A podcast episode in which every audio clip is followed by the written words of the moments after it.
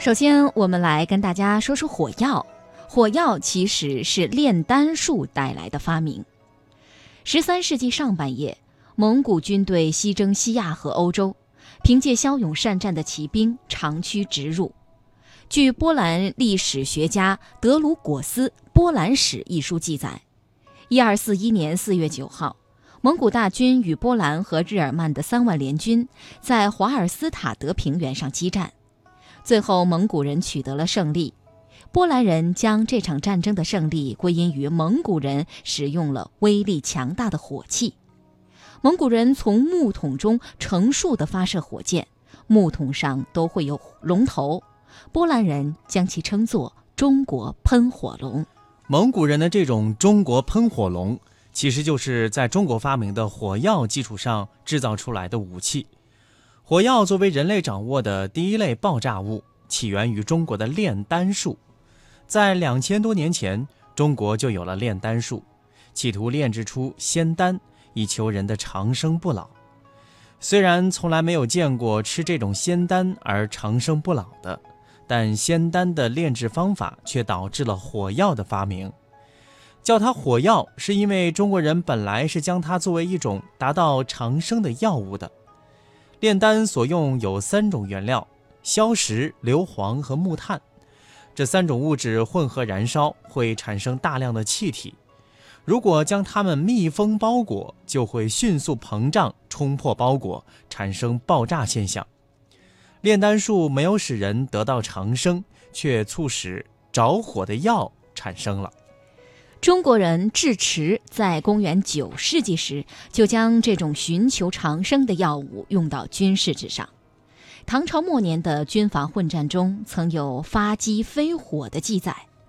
人们利用抛石机来发射石头，也就是将火药包点火以后产生爆炸，石头便随之飞射出去，以打击敌人。这是最原始的火炮。北宋时期，火药在军事上的运用更加广泛，国家将火药投入大规模的兵器生产中，各类源自火药的兵器相继产生，并在战争中得到运用。十二世纪初，宋军和金人作战，宋军大放霹雳，一声炮响，声震天下，随之而喷出大量的纸屑、石灰散、硫磺等，漫天飞散。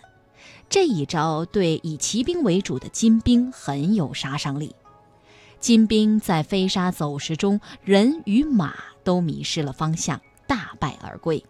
南宋时，一位叫陈规的下级官员发明了火枪，他将火药装进长竹竿，作战时由两人操作，点火之后发射。这是一次具有重要意义的发明。利用这样的发明，人们可以掌握和控制火药的起爆时间，它是人类告别冷兵器时代的巨大飞跃。后来，猿人在此基础上发明了真正的手枪——火铳，以金属制造，以手持之，威力巨大，人称“铜将军”。利用火药制成兵器，初始阶段都是国家绝密之事，但最终还是流传出去。因为只要有战争，就会交手。战争其实是敌我双方兵器大展示的机会。火药在蒙古人横扫欧亚的时候，其实就传到了世界各地。到了公元十四世纪，意大利人就开始使用这种热兵器。在威尼斯和热那亚海上贸易争夺战中，双方都使用了火器。后来，西方侵略者也是利用火药所制造出的利炮。打开了中国的大门。从历史发展上看，中国古代的四大发明都是为人类社会生活带来革命性变化的科学发明，这是中国人对世界文明的伟大贡献。那接下来，我们也通过一小段音频去了解一下火药的发明。火药是中国古代炼丹家在炼丹过程中发明的。人类最早使用的火药是黑火药，它是我国劳动人民在一千多年前发明的。它的发明闻名于世，被称为我国古代科技的四大发明之一，在化学史上占有重要的地位。